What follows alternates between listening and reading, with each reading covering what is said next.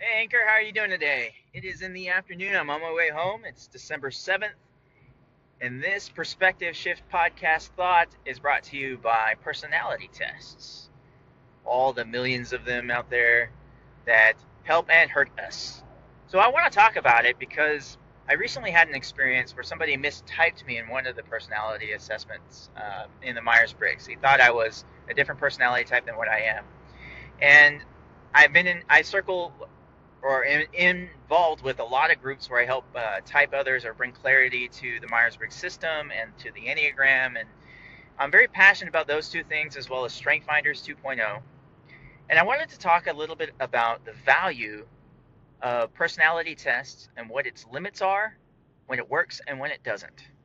Because Personality tests can do a lot of good things for us. They bring clarity of mind. They, they present us with words that describe inner thoughts and abstract ideas and concepts. They, they help reveal who we are, but they do not create who we are. So, the idea behind a personality test, a good one, will show you hidden areas of your life. If you're familiar with Johari's window, there are four windows, and one of those windows is an area that is hidden from you but known to others or areas that you're blind to. That's another window in the Johari's model, window model. Blind to you, you don't know it, and the world doesn't know it. So personality assessments, Myers-Briggs, Enneagram, DISC profile, Strength Finders, uh, Kolbe, the the Big Five, all of those tests, if they're good, they will reveal hidden areas or blind areas in your life, but they will never add value to you those things that are existent already within you, we can attach words to them, but we can't create anything. We can't, if you're not uh, in the big five, if you're not an extroverted person who likes to uh, go out and spend time with lots of people and, and emote and, and, and be charismatic, taking a personality test is not going to change that in your life if you're if you enjoy your alone time. It's not going to all of a sudden make you someone else consequently, in the Myers Briggs system, the word extroversion doesn't actually mean what the big five does, it just means outer or inner world. So it's important to define these terms and understand the systems for whenever we take these tests. There are limits to this, though. Personality tests do not describe you to a T, they're not perfect.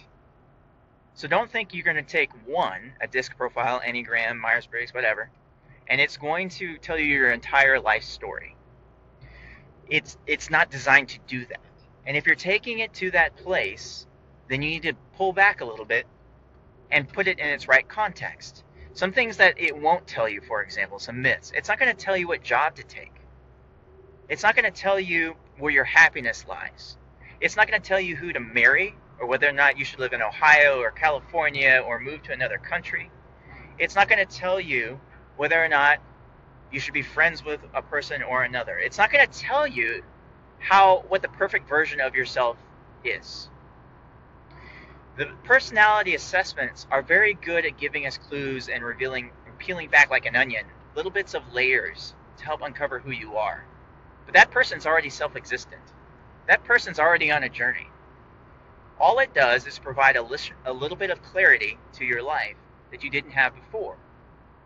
And if it adds confusion, let me just say that it may not be describing who you are. You, you might be a little bit of a different type within that system. Or maybe you've reached the limitation of that system and you have to go somewhere else, a different model, a different method, a different technique to figure out that dimension of your life because you are more complicated than any one system, any one test. Human beings are so diverse.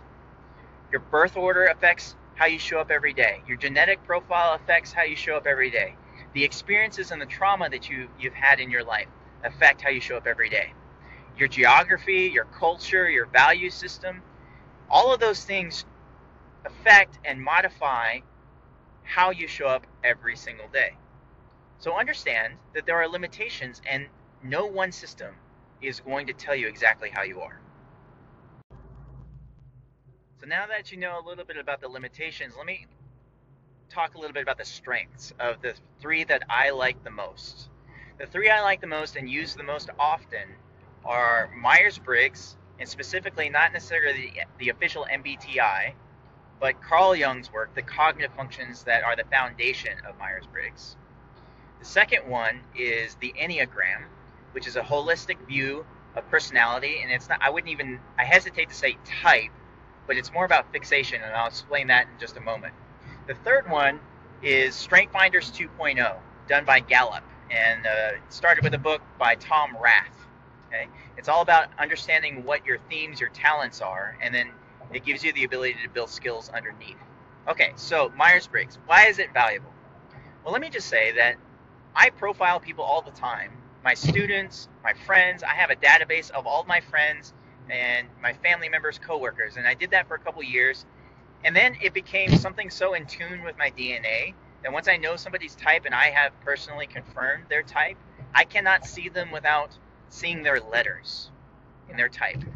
The reason for that is because it's one, it's so ingrained into who I am and, and the way that I think that my brain has mapped a type to a person for my communication skills.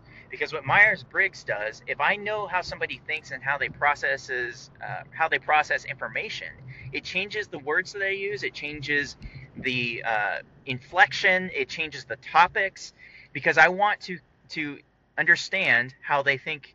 And so if I need to communicate something complicated, I can use their language. It's almost like an English and a Spanish speaker. If the English speaker wants to speak to the Spanish person, it's in their benefit to learn the Spanish person's language, at least the basics, so that they can use the same words. And so that's what I use Myers Briggs, uh, specifically Carl Jung's work, the cognitive functions, for communication and understanding. And it's not perfect, by the way. It never is. Because, like I said uh, previously, we are more complicated than any one system. But Myers Briggs, what it does will reveal to you what you're best at when what mental state you're at, how you process information and make decisions at your best and at your worst. It's really in depth in that way. It's a qualitative approach to personality. The second one is the Enneagram. The Enneagram, uh, I haven't been studying, I've been studying Myers Briggs for about more than 15 years. Uh, the Enneagrams really come into play for me for the past couple years.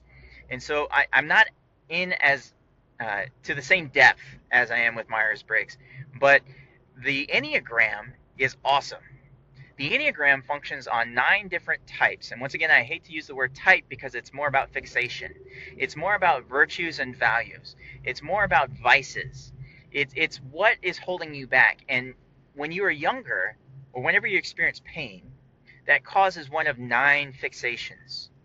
So in, in the Myers Briggs system, I'm an ENTJ, which means I'm an extroverted thinker, introverted intuitor, uh, extroverted sensor, introverted feeler. The the long short of it, they call us the the executives, the CEOs, the commanders. We're like the leaders of leaders. We have big vision, big plans. We all want to take over the world. That does not explain the masks that I wear and I grew up with. My desire for achievement and how people look at me because most ENTJs honestly reject the idea of the community and how they perceive them. They're like, I don't care. I'm going to be me. And to a certain degree, I actually understand that, and I am that way. I uh, 100% do not care what somebody thinks about me. But paradoxically, I 100% care what other people think of me. It's really ironic, and I could never reconcile those two with the Myers Briggs system. But with the Enneagram, it explains it perfectly. In in Myers Briggs, it's about my thinking preferences, my feeling preferences, and how I perceive and process information. But the Enneagram is about my fixation, the struggle for identity and authenticity. And my approach was to create masks to match the social dynamic of the community I was in to get what I needed, which was to present an image to be praised it's it's quite a, a, problem for me and it's disgusting on a certain level and that's one of the things about the enneagram is it hurts when you when you find out what your type is because my my vice is vanity. And i hate the idea that i'm vain but but it rings true for me in some ways. And i say some ways but the reality is in a lot of ways. In a lot of ways i am a vain person because I realized that I actually love having titles and respect and admiration.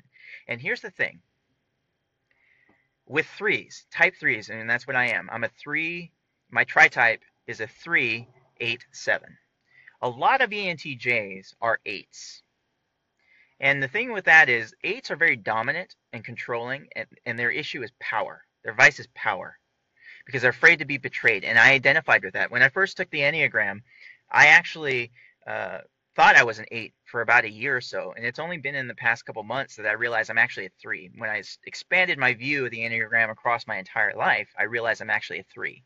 I'm a three, eight, seven, which basically means that I have fixations that have to do with those three different types. So the Enneagram helps me understand from a holistic virtue versus vice perspective how I can personally develop. It helps me identify my strengths and my weaknesses as far as um, some of these moral elements of how I show up every day, which the Myers Briggs system doesn't actually address at all. So, ENTJs, or excuse me, not ENTJs, Myers Briggs and the Enneagram actually work really well together because they address different aspects of personality. I highly recommend that you take them in tandem and you and you spend the time with one first, understand it, and when it resonates with you to a point that you can say, yes, this is definitively me, then put that on the shelf, store it, embrace it, sit in it, it's awesome, and then move to the Enneagram or a different system. In this case, I do recommend the Enneagram. Once you learn the Enneagram and you know what your type is, and you might not have a tri-type, there's some theories about there that we're just one type. There's a thing with wings. There's uh, there's a layer of instincts. It gets deep as well, and I don't want to go into all the details of, of that. But I just want you to understand its approach is not about how your brain processes uh, information and makes decisions. It's about really how you feel about this world, the pain that you felt, and how you've chosen to respond to meet have your needs met in the real world.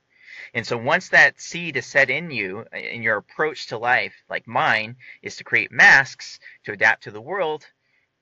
Once I know that, I can embrace the reality that that's how I started and then I can start progressing through the Enneagram and developing personally to overcome that vice and move towards authenticity, which is the virtue that's associated with the three. Now, the third one, Strength Finders 2.0. I've been using Strength Finders 2.0 for probably about six or seven years. Um, it's awesome.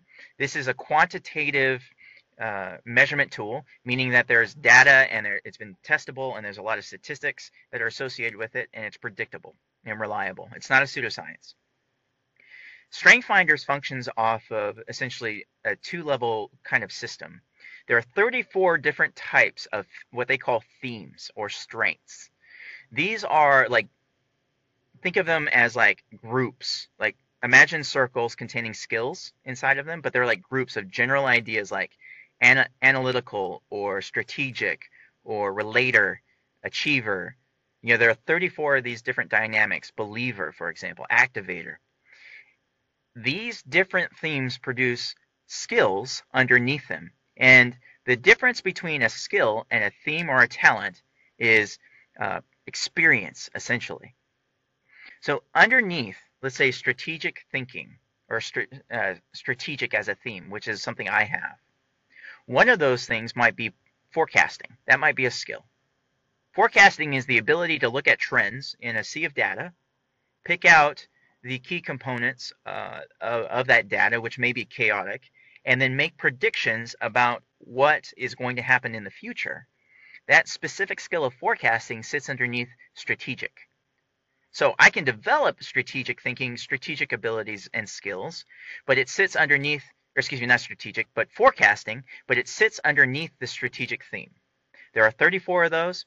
If you go and take the test or buy the book, it'll give you your top five, which I highly recommend. And even better, if you want to spend a little bit more money, pay the 90 or $100 that it is to get your top 34 in its order. The benefit of Strength Finders 2.0 is not so that it can tell you what job you're going to do. It's going to allow you to know what's what themes you have so you can build skills underneath that tree of that, that bigger theme that are easier.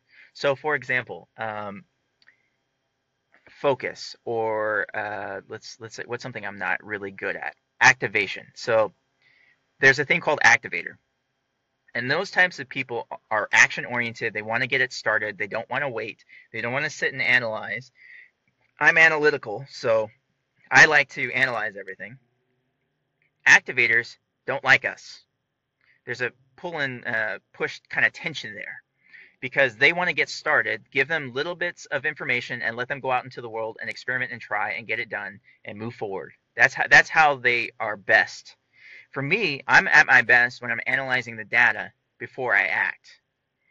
That difference doesn't mean that because I'm analytical, I can't lead from the front. It doesn't mean that uh, I, I don't belong, you know, making things happen or being the head of a project like I belong in the back of a room, just analyzing um, by myself. That's not what it's doing. What it does mean is that I tend to a place of my approach to any project, any task, anything really requires a lot of analysis. If I know that, that means that if I take on a job that plays to that strength of analysis, whether it's metrics, whether it's understanding dynamics and relationships, uh, diagnosing systems, or problem solving, it's helpful to know that I'm always going to approach those things from a logical, analytical point of view. So I'm not going to go put myself into a job or make decisions, put myself into a position that that doesn't isn't compatible with what I'm great at. So in the entree purpose funnel, uh, this is the the idea, the model that uh, I came up with, you know, seven years ago. Basically, at the intersection of skills, of opportunity, and passion, there is success. What I will say is this: personality assessments don't answer all three of those circles but they do give clarity and insight into how you approach the things that you love doing the most, what you're going to be great at, and what and then you can learn some skills on on how to approach what the world wants, opportunity. If you can match all three of those things, you get into a sweet center, a sweet spot, which allows you to be who you are, doing what you love, what you're great at, and what the world wants in a way that is uniquely you.